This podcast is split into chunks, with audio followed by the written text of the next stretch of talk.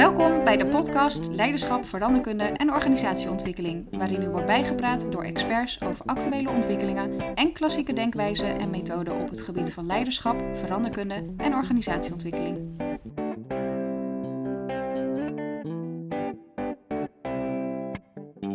Uh, mensen die mij goed kennen, uh, die weten dat ik uh, geregeld woorden gebruik als alles wat je aandacht geeft groeit. En dat ik het dan ook leuk vind om door te bouwen op dat wat heel goed gaat.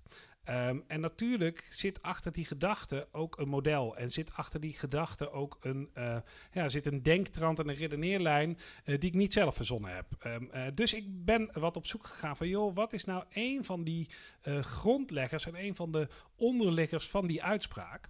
Uh, en dan kom je al heel snel uit bij appreciative inquiry, met een heel mooi Engels woord. Um, en dat kun je op verschillende manieren vertalen in het Nederlands. Maar een van de manieren daarvan is uh, waarderend veranderen. Um, en daarom ben ik hartstikke trots dat ik uh, uh, Saskia Tjepkema voor de microfoon heb. die een aantal jaar geleden een boek daarover geschreven heeft. en ik ga met haar dus ontdekken wat dat waarderend veranderen nou precies in haar ogen inhoudt. Dus hartstikke welkom Saskia. Dankjewel Christian, leuk. Ja, hey... Um, uh, ik probeer altijd zo in 20, 25, 30 minuten de essentie van dit soort modellen neer te leggen hè, in de podcast. Dus uh, dan helpt het wel om een soort van kapstok te hebben. Mm -hmm. En als ik jou nou vraag in de hele rijkheid van waarderend veranderen, want die is er. Uh, wat, wat vind jij nou een aantal rode draden daarin? Een aantal rode draden. Mm. De belangrijkste vind ik misschien wel een, um, dat is volgens mij een uitspraak van David Cooperrider. Um, maar dat is, een systeem verandert zich in de richting van de vragen die het zichzelf stelt. Mm -hmm. Dus de vragen die je jezelf stelt zijn zo belangrijk. Ja. Uh, omdat dat bepaalt waar je over gaat praten met elkaar. Uh, dat bepaalt dus ook welke ontdekkingen je doet. Uh, Mhm. mm -hmm. Bepaalt ook de energie die loskomt in een groep of een systeem, maar ook of je bijvoorbeeld oplossingen vindt voor uh, problemen waar je mee zit of dingen die je vooruit wilt brengen. Of dat je vooral heel veel diagnoses vindt. Hè? Waarom is het zo gekomen zoals het is? Mm -hmm. Dus uh, alert zijn op het soort vragen wat je stelt en wat voor effect die vragen hebben, dat is voor mij een hele belangrijke kern. Daarom heet het misschien ook wel appreciative inquiry. Het is echt niet uit te spreken. Maar Nee. die inquiry is eigenlijk wel, wel een belangrijk woord. Ja. Ja. De, ja, want hoe zou je dat woord, zeg maar, hoe vertaal je dat als mensen daarna vragen zelf? Ja, dat, dat- daar stoeien we altijd wel een beetje mee. We wilden eigenlijk Ja. dat boek waar je het net over had, wat ik inderdaad samen heb gemaakt met Juri en met Luc, twee van mijn collega's. Ja, Wij ik wilden zal dat een zelf. linkje erin eh, eh, bij de podcast notes zetten. Dat is wel leuk, dan kunnen mensen het ook vinden. Leuk. En wij wilden dat zelf eigenlijk waarderend onderzoeken noemen, omdat we dat onderzoeken zo'n kern ja, vinden. ja, Maar de uitgever zei, en daar hadden ze helemaal gelijk in, doe dat nou niet, want niemand snapt dan dat het eigenlijk een boek is waarmee je dingen in beweging kan zetten.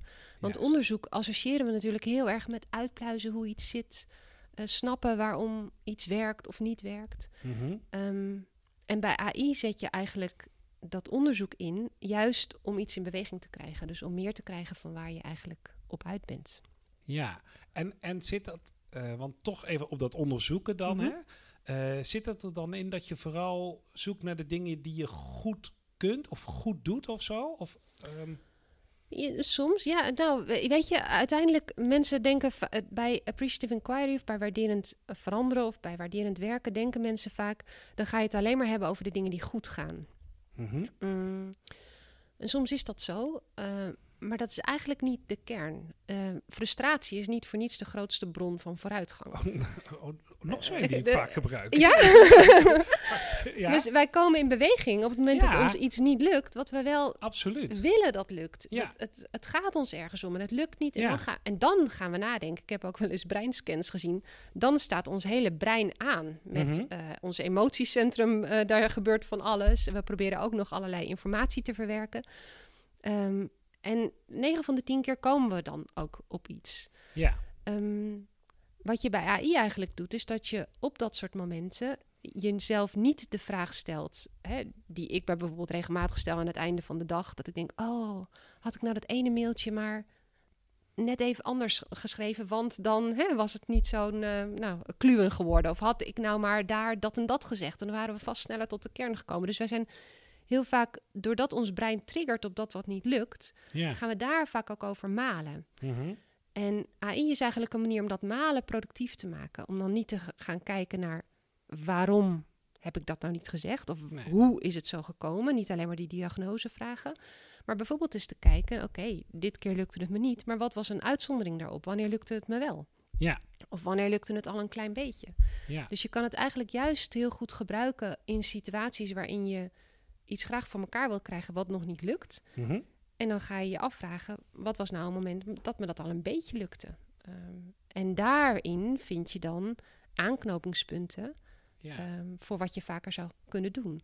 Maar niet alleen aanknopingspunten, dat is de inhoudelijke kant, maar het, het verbindt je ook weer met een ervaring die je al hebt. Dus het geeft je ook meer zelfvertrouwen.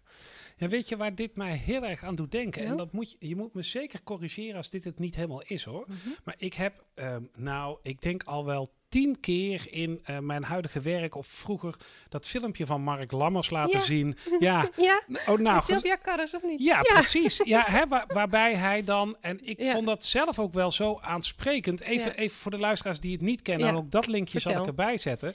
Wat hij vertelt, en hij kan dat veel mooier dan ik, maar hij vertelt dan van die Sylvia Karras, die was destijds spits en die kon dan, ik zeg het volgens mij goed, niet zo goed op de backhand aannemen. En wat ging hij dan doen? Trainen. Eh, trainen om, zo- zodat ze dat wel kon.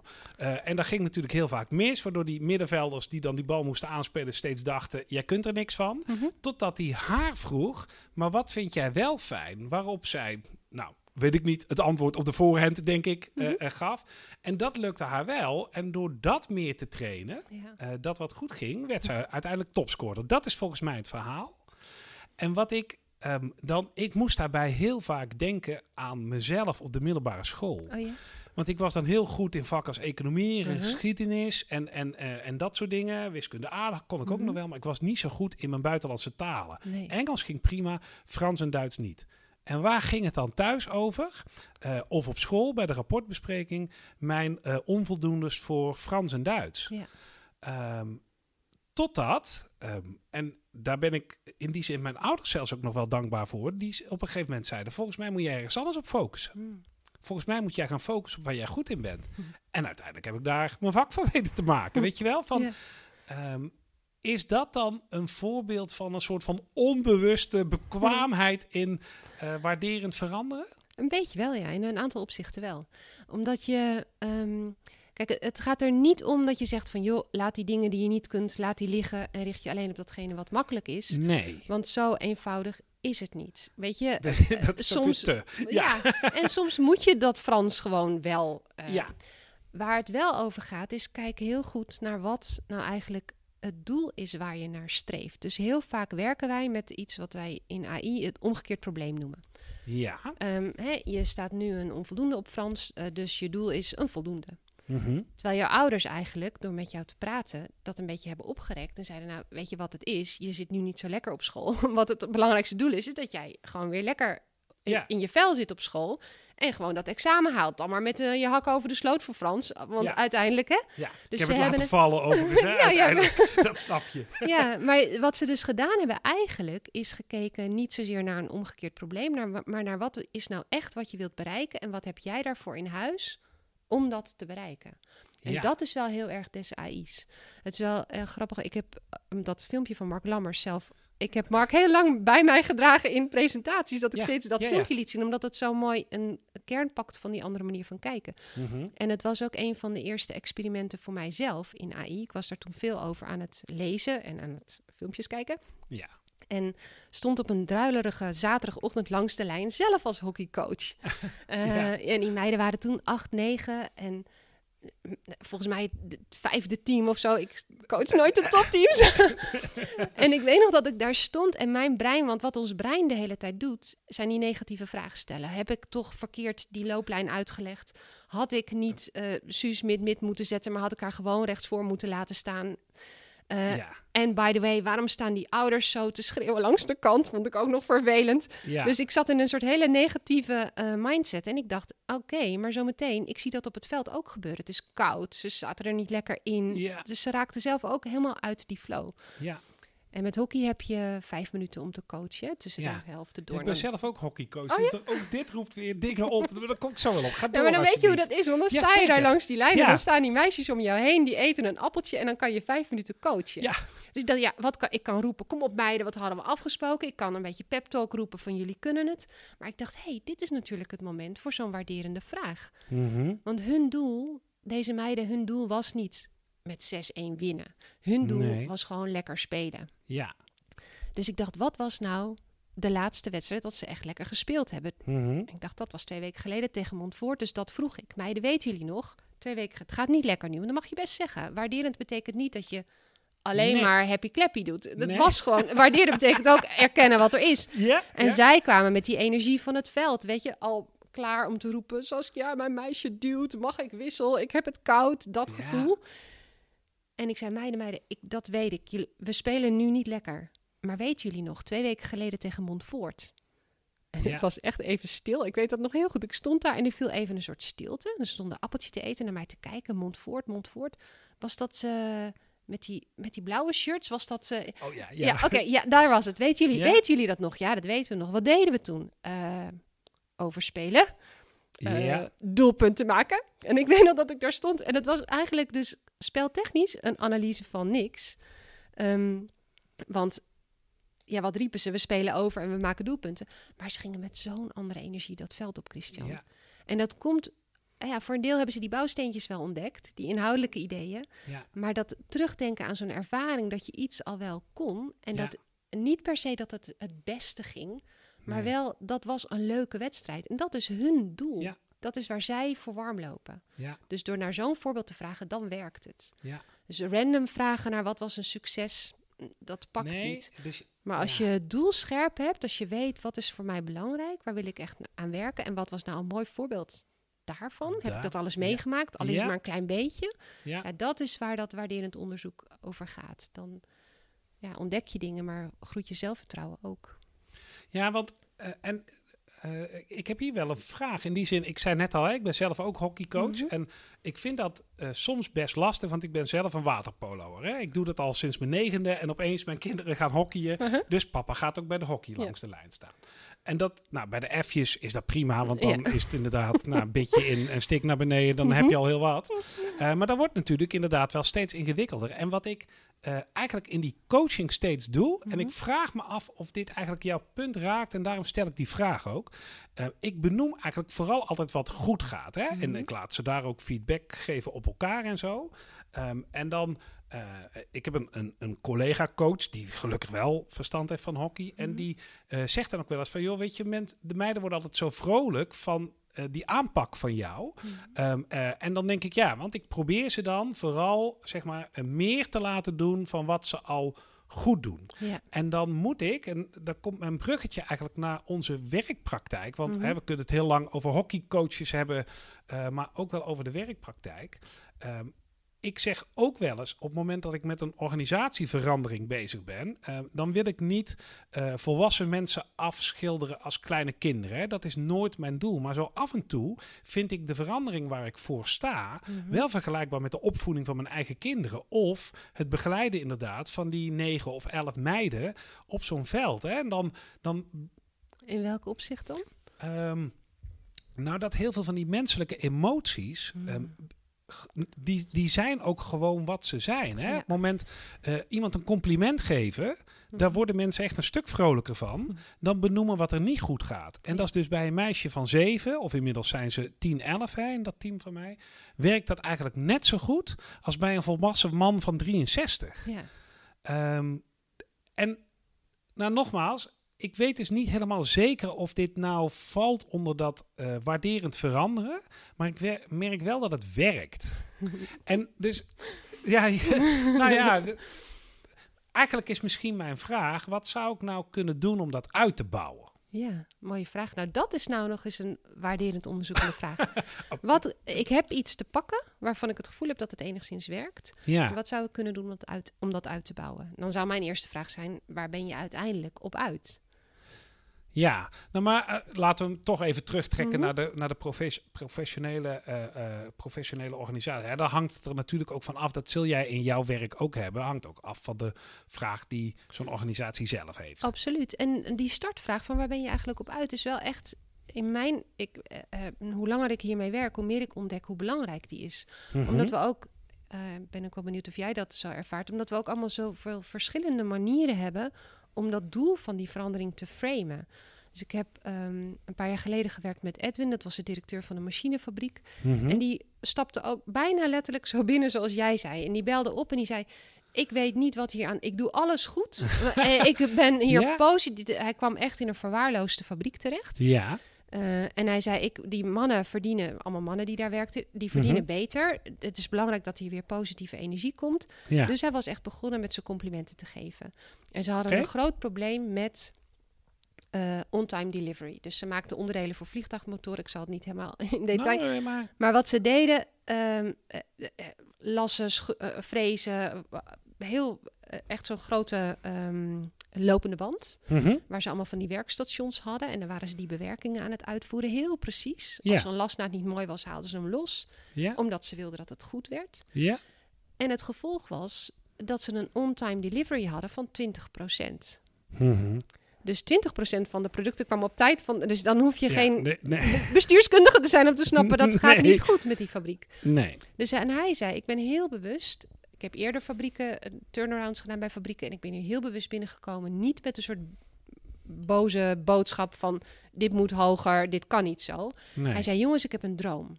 80% on-time delivery, dat moet ons toch lukken? Wat hebben jullie voor ideeën? Ja, En hij zei, wat ik merk, ik ben dan, als ik met ze in gesprek ben, dan werkt dat aanstekelijk. Dan krijgen mensen er geloof in, dan Mhm. voelen ze zich gezien, dan komt er positiviteit en dan komen die ideeën er. Maar dan kom ik een week later en dan is er van die ideeën niks terechtgekomen. oké. En toen zei hij, wat, ik, zie hem, ik hoor hem echt nog zo aan de telefoon, wat doe ik dan fout? Ik zei, "Ehm, ik heb geen idee. Dus Nee. toen zijn we gaan kijken. En een lang verhaal kort, wat ik daarvan leerde, was wat hij deed met die on-time delivery van 80%. Dat was zijn manier van iets uitdrukken. Daar zag hij ook een hele fabriek. Maar het ging pas leven voor die operators. Ja. Toen we met hun hadden gepraat, wat was nou een moment dat jullie echt snel waren Ja, en dat je er met een goed gevoel op terugkijkt. ja. En hoe zouden we nou een aantal van dat soort voorbeeldjes, dat jullie snel samengewerkt hebben op een manier die voor jullie prettig was, Ja, als we dat nou extrapoleren hè, naar de toekomst, hoe zou dat Ja. er idealiter dan uitzien hier in deze fabriek? En waar willen jullie dus aan werken? En toen hadden we een soort flip-over. Ik zie hem nog, een soort hele constellatie op die flip-over van allemaal woorden en termen. En dat kwam ongeveer neer op wat wij willen, is een fabriek waar we als een team samenwerken, waar iedereen zich deel voelt van het geheel en we kwalitatief goede producten maken, supersnel. ja. En ik weet nog dat Edwin, die zat naast mij. En die ging op een gegeven moment letterlijk op zijn handen zitten. Echt letterlijk een uitdrukking. Ja, maar hij ging ja, dat echt nee. letterlijk doen. Hij deed Ja. En ze waren weg en hij zei... Dit zei ik toch al de hele tijd? En het was fascinerend, want in zijn hoofd was dat 80% OTD, wat natuurlijk een... Hij ja. had een... En dat ging pas leven toen we dat met die mensen echt ingekleurd hadden als iets Ja, waar je naartoe wilt. Een Ja. verlangen, of ik weet niet hoe je dat noemt, een droom. In ieder geval iets wat in Senji's ter- termen creatieve spanning oproept. Je bent er nu Mhm. nog niet, maar je wil daar wel naartoe, want het heeft...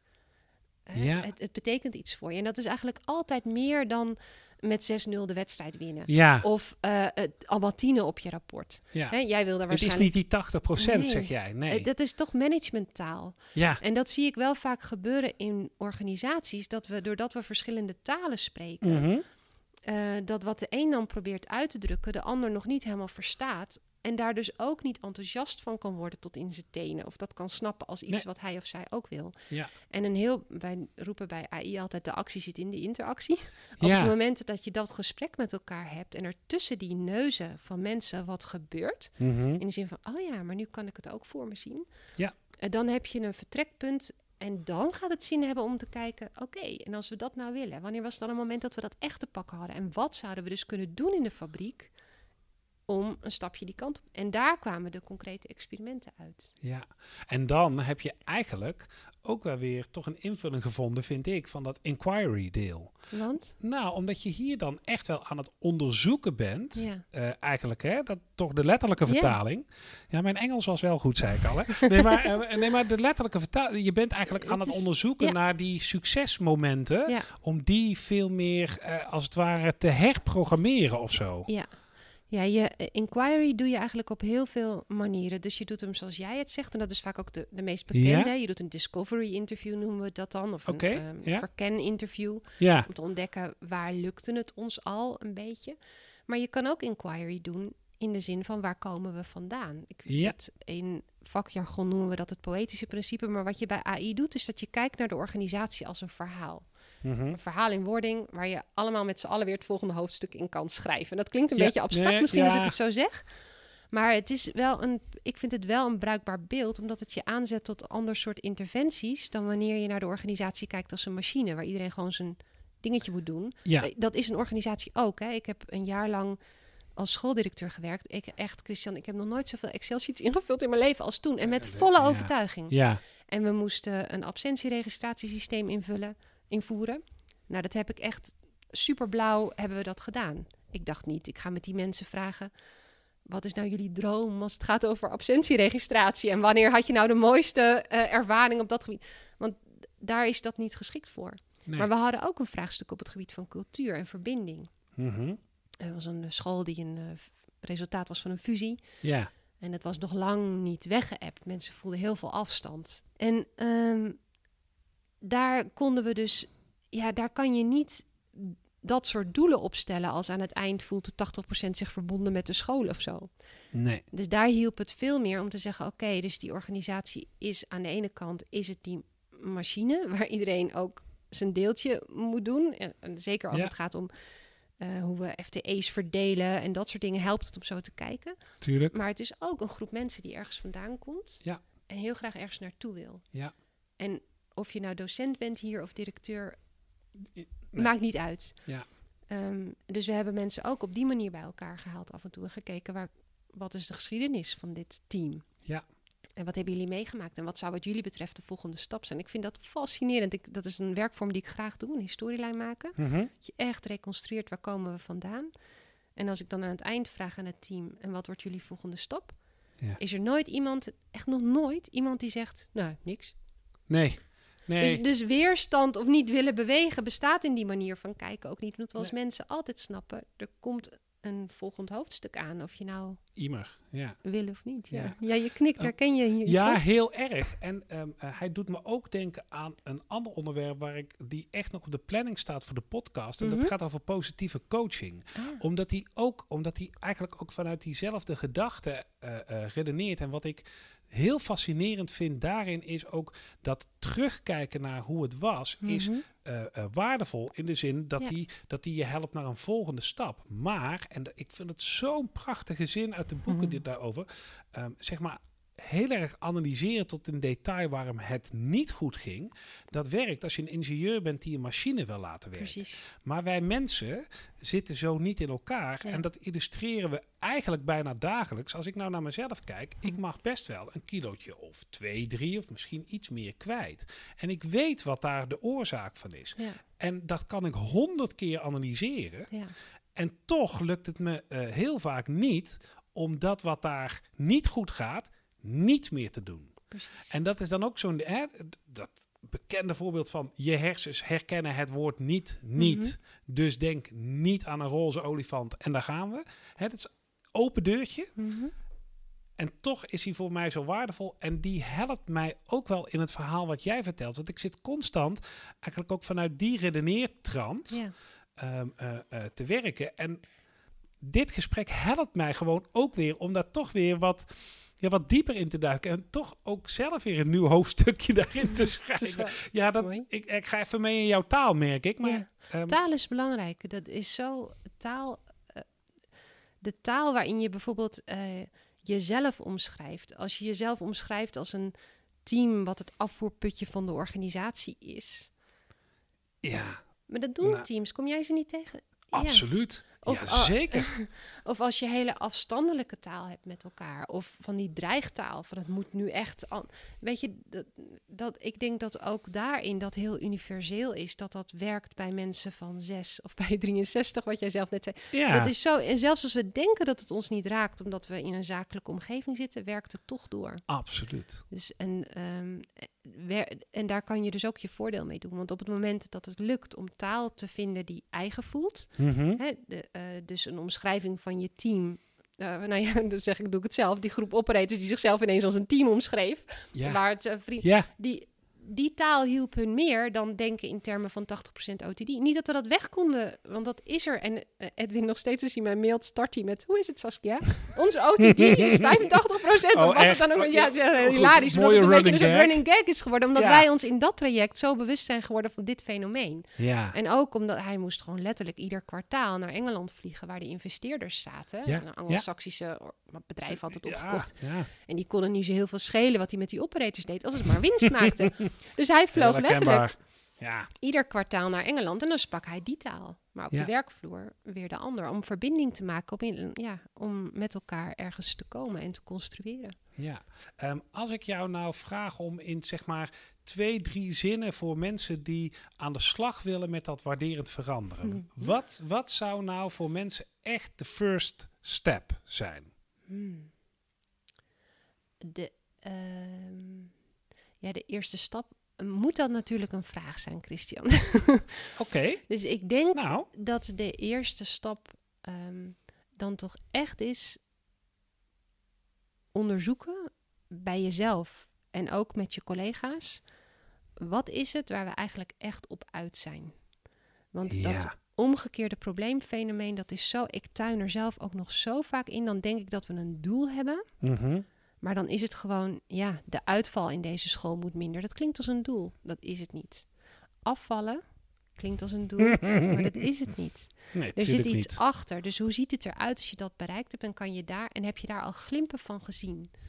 En omschrijf die gewoon in jouw eigen manier. Ga geen best practices van een ander overnemen of geen. eh, maar kijk wat het voor jou echt is. Ja. Ehm, waar, je, nou ja, waar je energie van krijgt of warm voor loopt. Het zijn van die platgetreden woorden, maar dat is het wel. Ehm, maar eh, eh, als ik zo terugdenk aan ons gesprek, hè, we Mhm. hebben vliegtuigfabrieken gehad, hockeymeiden gehad, we zijn in de Jouw klas rapport? geweest, zeker mijn rapport, eh, Excel sheets uit jouw eigen historie. Ehm, maar ik, ja, ik vond het wel echt weer een ontzettend boeiend gesprek. Je, weet je, ik denk dat, dat, dat heel veel mensen hier veel aan gaan hebben, gewoon omdat het ook heel praktisch is. Ja, want dat zou nou natuurlijk mijn wedervraag aan jou zijn. Wat zou jij nu als kern omschrijven van deze manier van werken? Of wat haal jij eruit? Ik denk dat dat ehm, eh, beginnen met oprechte nieuwsgierigheid zou zijn. Ehm, en, en ja, jij, hè, dat, dat begint het. En jij voegt daar iets direct aan toe, hè? Want jij, jij gaat daarmee ook bouwen. mooi. Ja, Maar eh, begint als, daar. als ik nu zeg maar ehm, eh, hier aan denk Mhm. en ook denk aan hoe ik zelf werk, dan zit dat in oprechte nieuwsgierigheid Ja. als start. Eigenlijk de houding die jij in deze podcast aanneemt. Ja, maar ik, ja, ik zeg dit ook heel vaak als ik, hè, ik. Ik krijg best veel reacties op de podcast en dat vind ik super leuk. Dus als mensen dat nog een keer willen doen, dan mag dat ook altijd. En dan eh, eh, eh, ehm, eh, nou, hoor ik ook wel geregeld van, joh, weet je, je, ehm, eh, je bent echt geïnteresseerd. Maar dat is ook precies waarom ik het zo leuk vind om dit te maken. Gewoon omdat ik eigenlijk hartstikke nieuwsgierig ben naar al die mensen die op heel veel gebieden waar ik... Het zijn dingen die ik natuurlijk voor een deel ook zelf doe, Saskia.